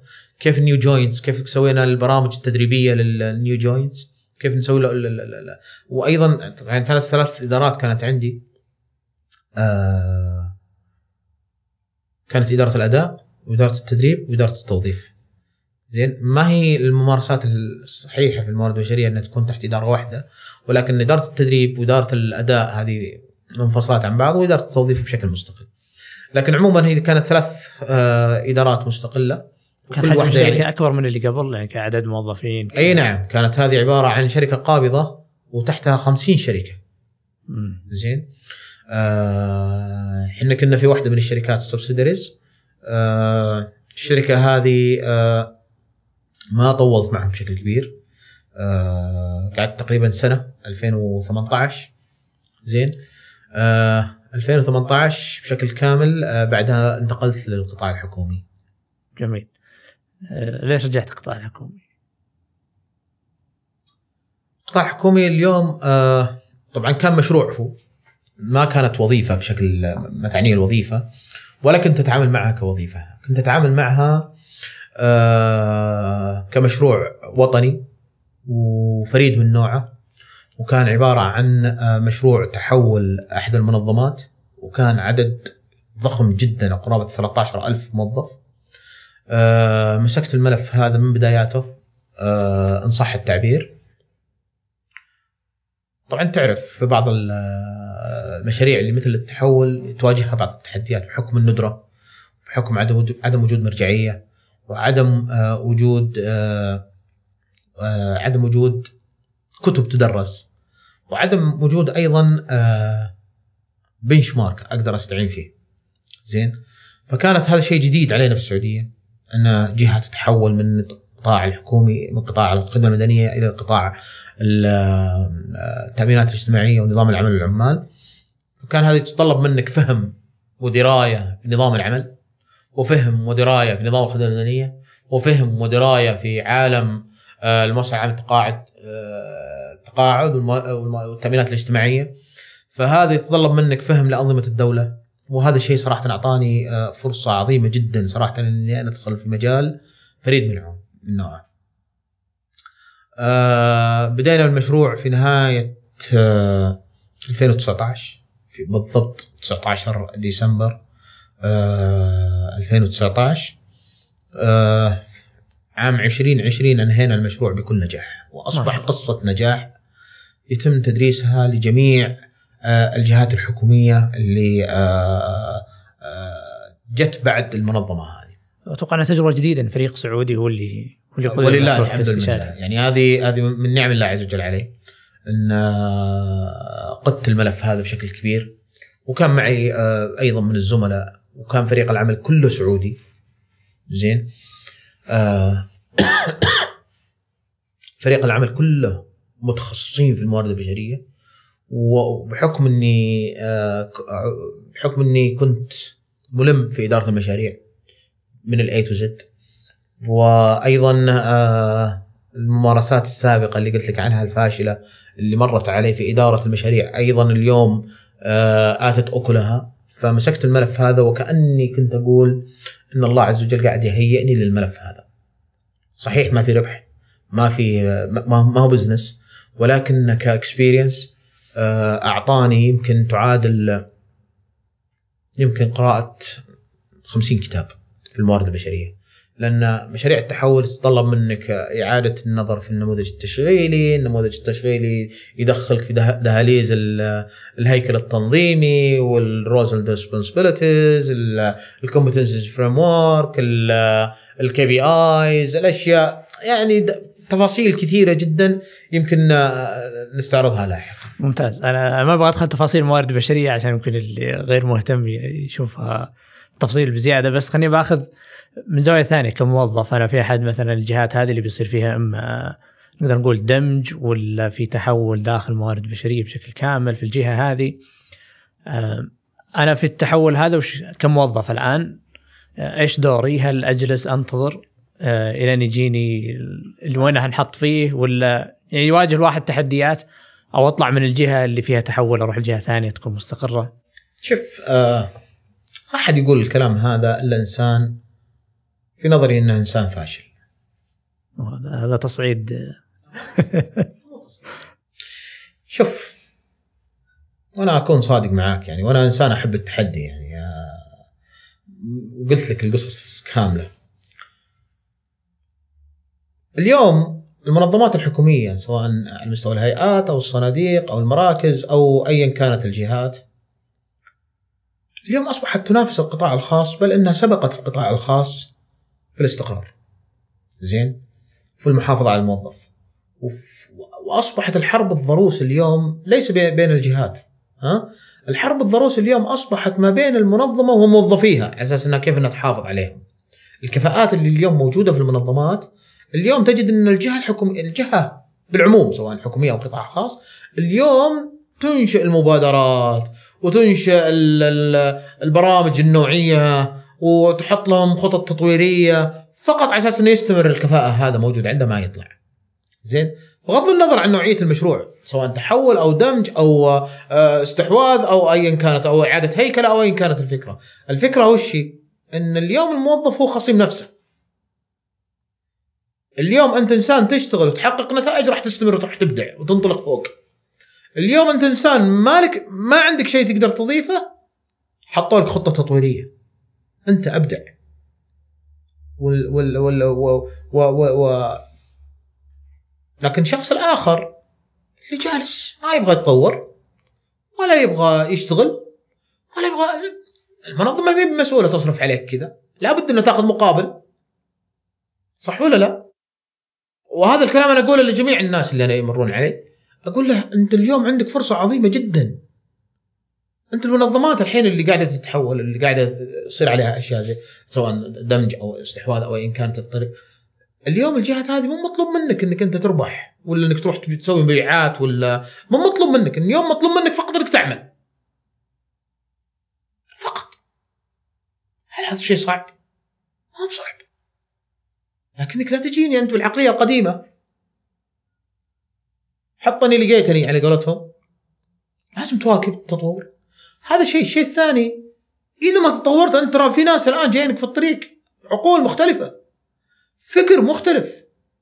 آلية عمل مختلفة. ناس هارد وركر بيسقطون عليك. يمكن ممكن تلاقي واحد سنة سنتين ثلاث سنوات خبرة في ال- الجهات تلاقي خبرته والمعلومات والفكر حقه والإطلاع وال مختلف تماما عن شخص له عشر سنوات. ما هو قاعد يسوي شيء. فهمت علي؟ فأنت الخصم وأنت الحكم. حلو. هذا واضح يمكن لي للي عشر سنوات خبرة بس مثلا للي عنده 20 سنة خبرة 25 سنة خبرة. نفس الفكرة. يقول أنا ما وش أتطور؟ شو أنا 25 سنة أنا في نفس المكان. من يقول ان ما, ما من إن يعني إن التطور له عمر محدد. وأيضا الجهات ترى ما طلبت شيء واو. أساس تقول تقول أنا والله بعيد عنه. ما ما في احد آه، وظفوه بمكان غير مكانه. ما في. أنت اليوم المهام اللي أنت قاعد تسويها سابقا هي نفس المهام اللي أنت تسويها اليوم. زين؟ ولكن في السابق ما كانت آه، آه، محسوبة. اليوم محسوبة. فقط. في السابق ما كان في أي نظام إدارة أداء دقيق وتم تصميمه بطريقة علمية. اليوم فيه. إحنا نعرف أشخاص وواجهناهم. تجده اليوم هنا بكرة هناك؟ وش اللي يمنع انت ليش أنت حاط في بالك إنك ما راح تكون مثل الشخص اللي راح هناك؟ حاط في بالك النوع الثاني اللي راح يتم استبعاده و و و و و. أنت الخصم وأنت الحكم. جميل. آه نرجع لأنك قدت الملف الآن في أحد الجهات الحكومية. آه لو لو نمر بشكل كذا مرة سريع عن وش مراحل اللي تصير فيها إعادة هيكلة أو دمج أو وش اللي يصير؟ طبعا فيها تفاصيل كثيرة جدا. تفاصيل كثيرة جدا. مثلا الحين مثلا العمليات ال- ال- على أساس إني أنا أقول ان إني أنا أضع الموظف الفلاني في المكان المناسب. المكان المناسب يتطلب منه وجود وصف وظيفي دقيق وبكامل تفاصيله. آه، أيضا بيانات نظيفة محدثة للموظفين. عملية مطابقة الوظائف منهجية واضحة المعالم عملية النقل ال- ال- ال- الموظفين آه، صرف المستحقات لابد انك تسوي انها- انهاء للعلاقه لابد انك تسوي انهاء للعلاقه التعاقديه ما بين الموظف والخدمة المدنية على أساس تسجل في نظام العمل نظام التأمينات الاجتماعية. فهذا يتطلب منك إنهاء خدمة ويتطلب منك تسجيل جديد آه، طي قيد من النظام الخدمة المدنية بصرف المستحقات آه، أيضا تسجيل في ال- في التأمينات الاجتماعية وصرف التأمين الطبي. آه، كل هذه إجراءات كل هذه اتفاقيات كل هذه توقيع أوراق كل هذه أشياء كثيرة لازم أنت اليوم تراعي لها فأدق التفاصيل لازم تهتم لها أدق التفاصيل. لابد إنك تحقق مبدأ العدل والمساواة بين جميع الموظفين لابد إنك تعطي كل إنسان فرصته. زين. آه الدولة ما قصرت. فتحت المجال للكل. فتحت المجال للكل.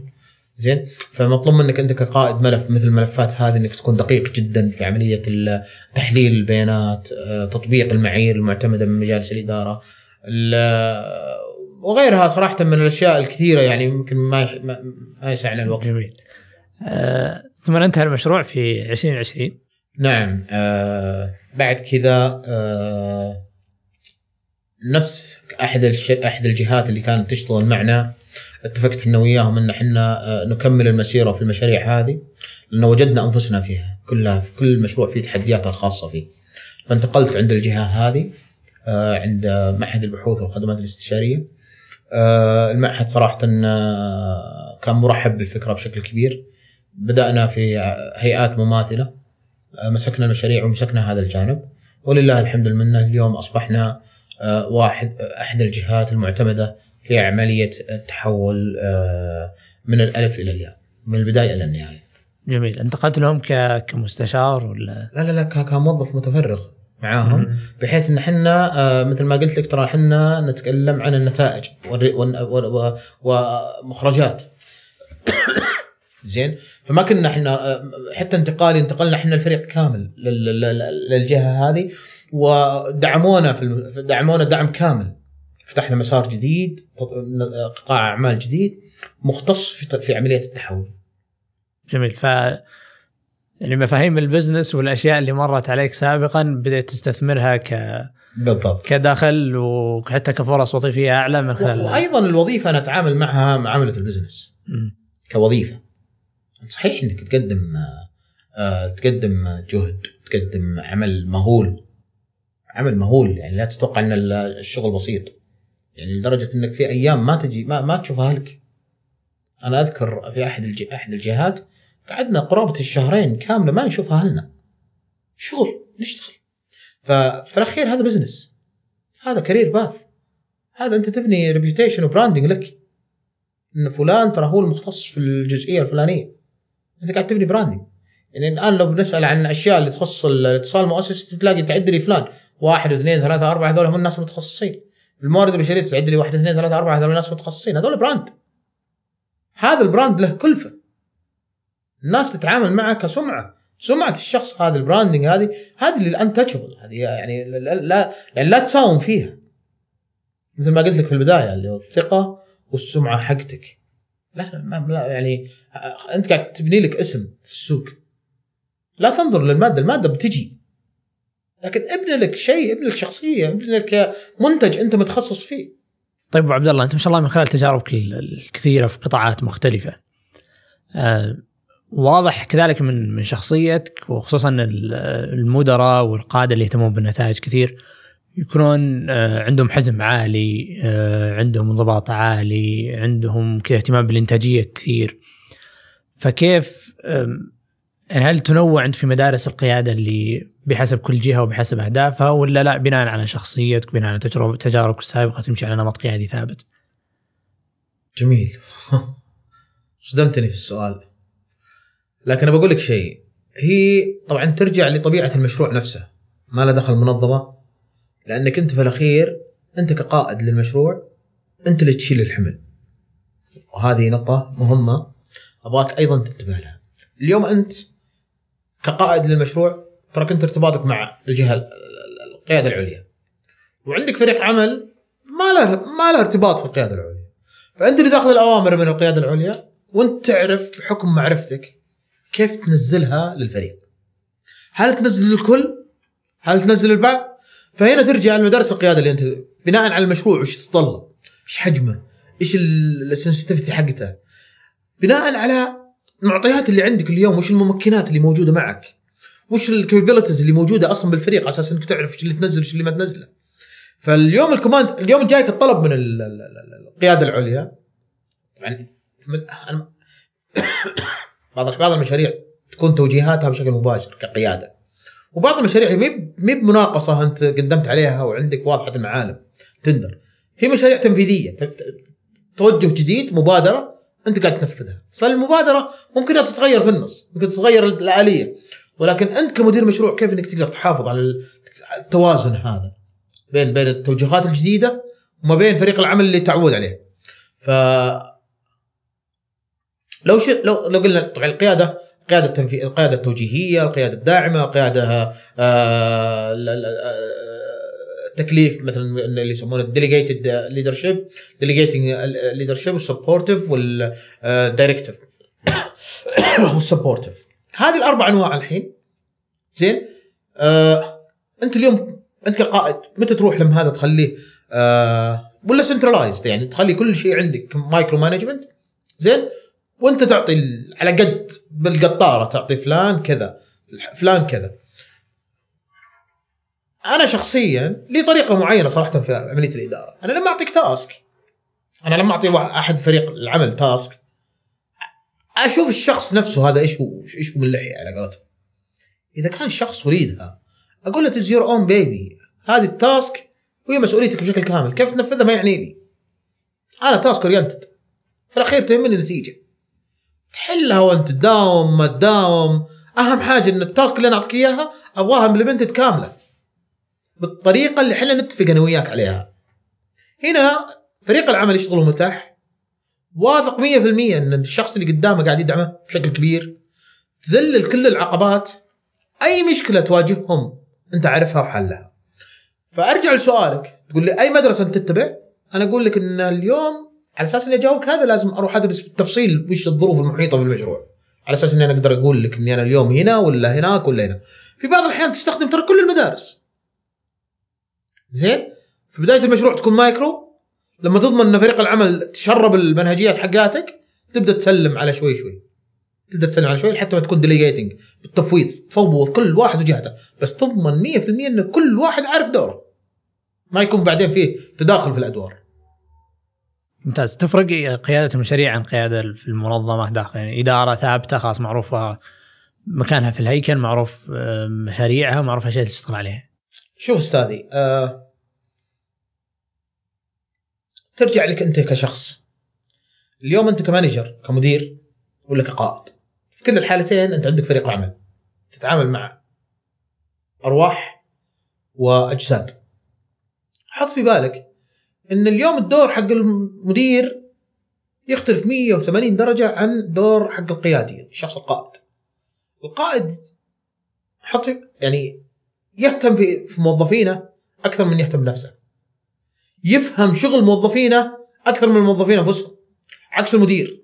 المدير يوجه يا فلان سو. كيف يسويها؟ طب علمني ما, ما, ما يعني لي فهمت علي؟ ف اليوم حتى لو كنت أنت مدير إدارة يهمك إن الموظفين ناجحين معك نجاحهم من نجاحك راحتهم من راحتك واضحة الفكرة؟ طيب متى تكون مدير ومتى تكون قائد؟ في بعض الناس ما يقدر أصلا يفرق بينهم واضحة الفكرة؟ وفي ناس بالفطره يقول لك إني أنا أصلا ما أقدر أصير مدير لو تنطبق اسمع على الأرض، أنا طبيعتي شخصيتي أصلا كذا. واضحة الفكرة؟ طيب هنا برجع لك بسوي حركة عكسية شوي. أنا كموظف اليوم كيف أتعامل مع المدير وكيف أتعامل مع القائد؟ كيف أنجح؟ كيف أكسب آه، رضا مديري؟ كيف إني أنا آه، آه، أكسب ثقته؟ كيف أكسب ولاءه؟ كيف إني أخليه بصفي؟ بعض الأحيان ترى بعض المدراء متقلب المزاج، اليوم تجيه مزاج كلام كويس، بكرة نفس الشخص تلاقيه كلام بطريقة مختلفة. زين؟ متى تقرب؟ متى تبعد؟ متى تكون في الواجهة؟ متى تكون خلف الكواليس؟ هذه كل الأمور دي لازم تراعي لها ولازم تضرب لها حساب صراحة إنك آه، كيف تكون دبلوماسي في بيئة العمل بس كيف كيف أتعامل؟ يعني لو ندخل تفصيل أكثر يعني مثلا المدير المزاجي اللي كل يوم على مود معين ولا شيء أو يعطيك مهام ما هي واضحة أو أحيانا يتخوف إنك ممكن لو أعطاك مهام ونجحت إنه ممكن تمسك منصب أنت مستقبلا يعني انواع المدراء طيب أنا كيف وش أسوي؟ كيف أتعامل معه؟ أول حاجة لازم تفهم شيء واحد. إن ترى أنت اللي أنت اللي تقود مديرك ولا مديرك مو اللي يقودك. كيف؟ أنت لك شخصيتك الاعتبارية. لك شخصيتك كموظف ولك كيانك ولك احترامك وتقديرك كموظف. زين؟ لو جاك مديرك وقال لك إن أنت إنسان سيء بينما حقيقة أنا أدري عن نفسي وثقتي بنفسي إني أنا ما إنسان سيء. أوكي اللي تشوفه. خليه يهدى. زين؟ خليه يهدى. أروح له مرة ثانية أقول له أنت قلت لي واحد اثنين ثلاثة ممكن بس أفهم أنا وش صار مني. زين؟ لأن شخصيتك الاعتبارية اليوم مهما قال عنك مديرك أنت تحكم على نفسك ما تأثر فيك كلمته. زين؟ وهذا شيء، الشيء الثاني وعلى أساس إنك تنجح في تنجح في في الحياة المهنية.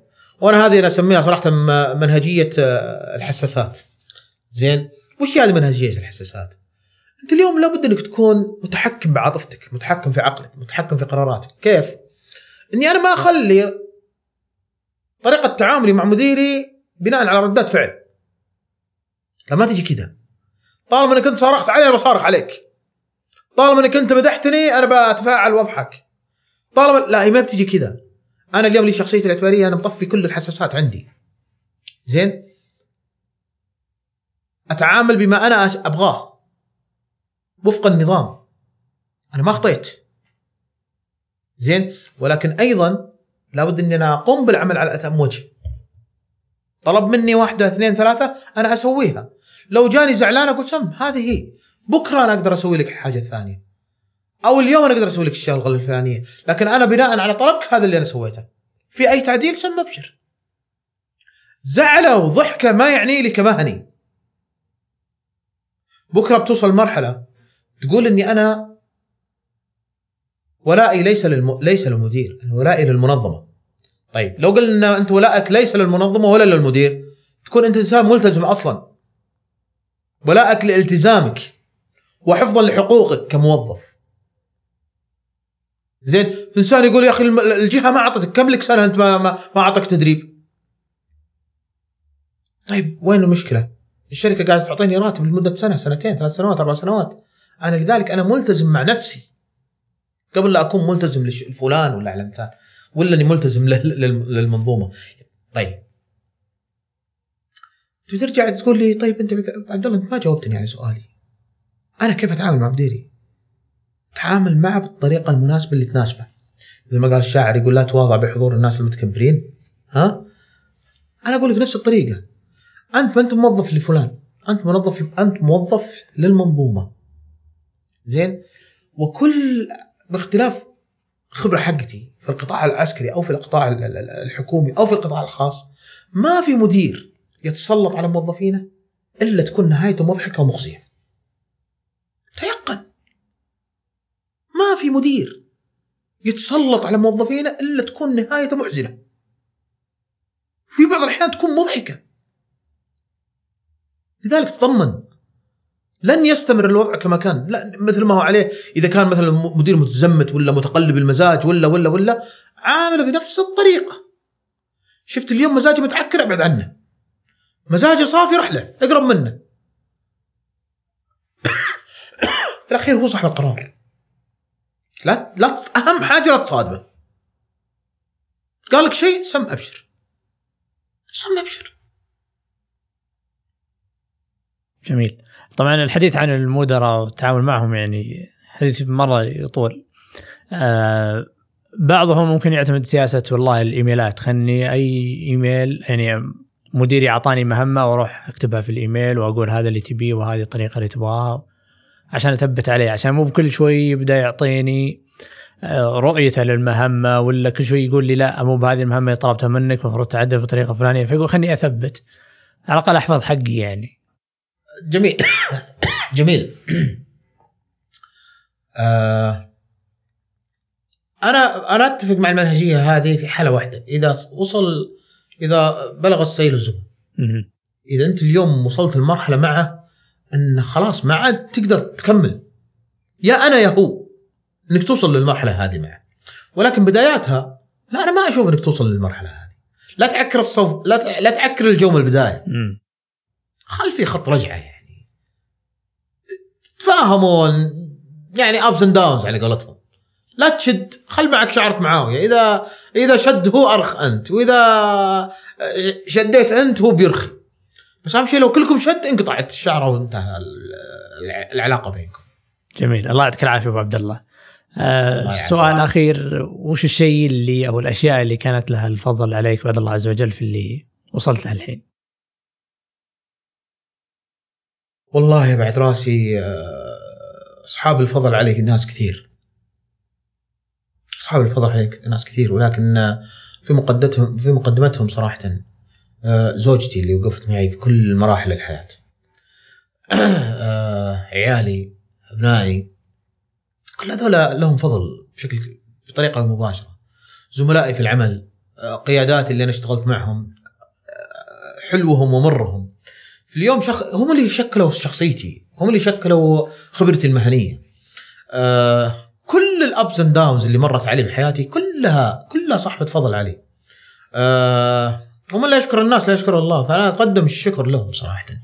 في جميع الأشياء اللي أنا واجهتها بحياتي آه هي اللي شكلت اليوم آه من عبد العزيز إنه يكون في المكان هذا. جميل. الله يعطيك العافية أبو عبد الله. الله شكرا جزيلا. لك. يا مرحبا والله مسهلا الله يعطيك العافية.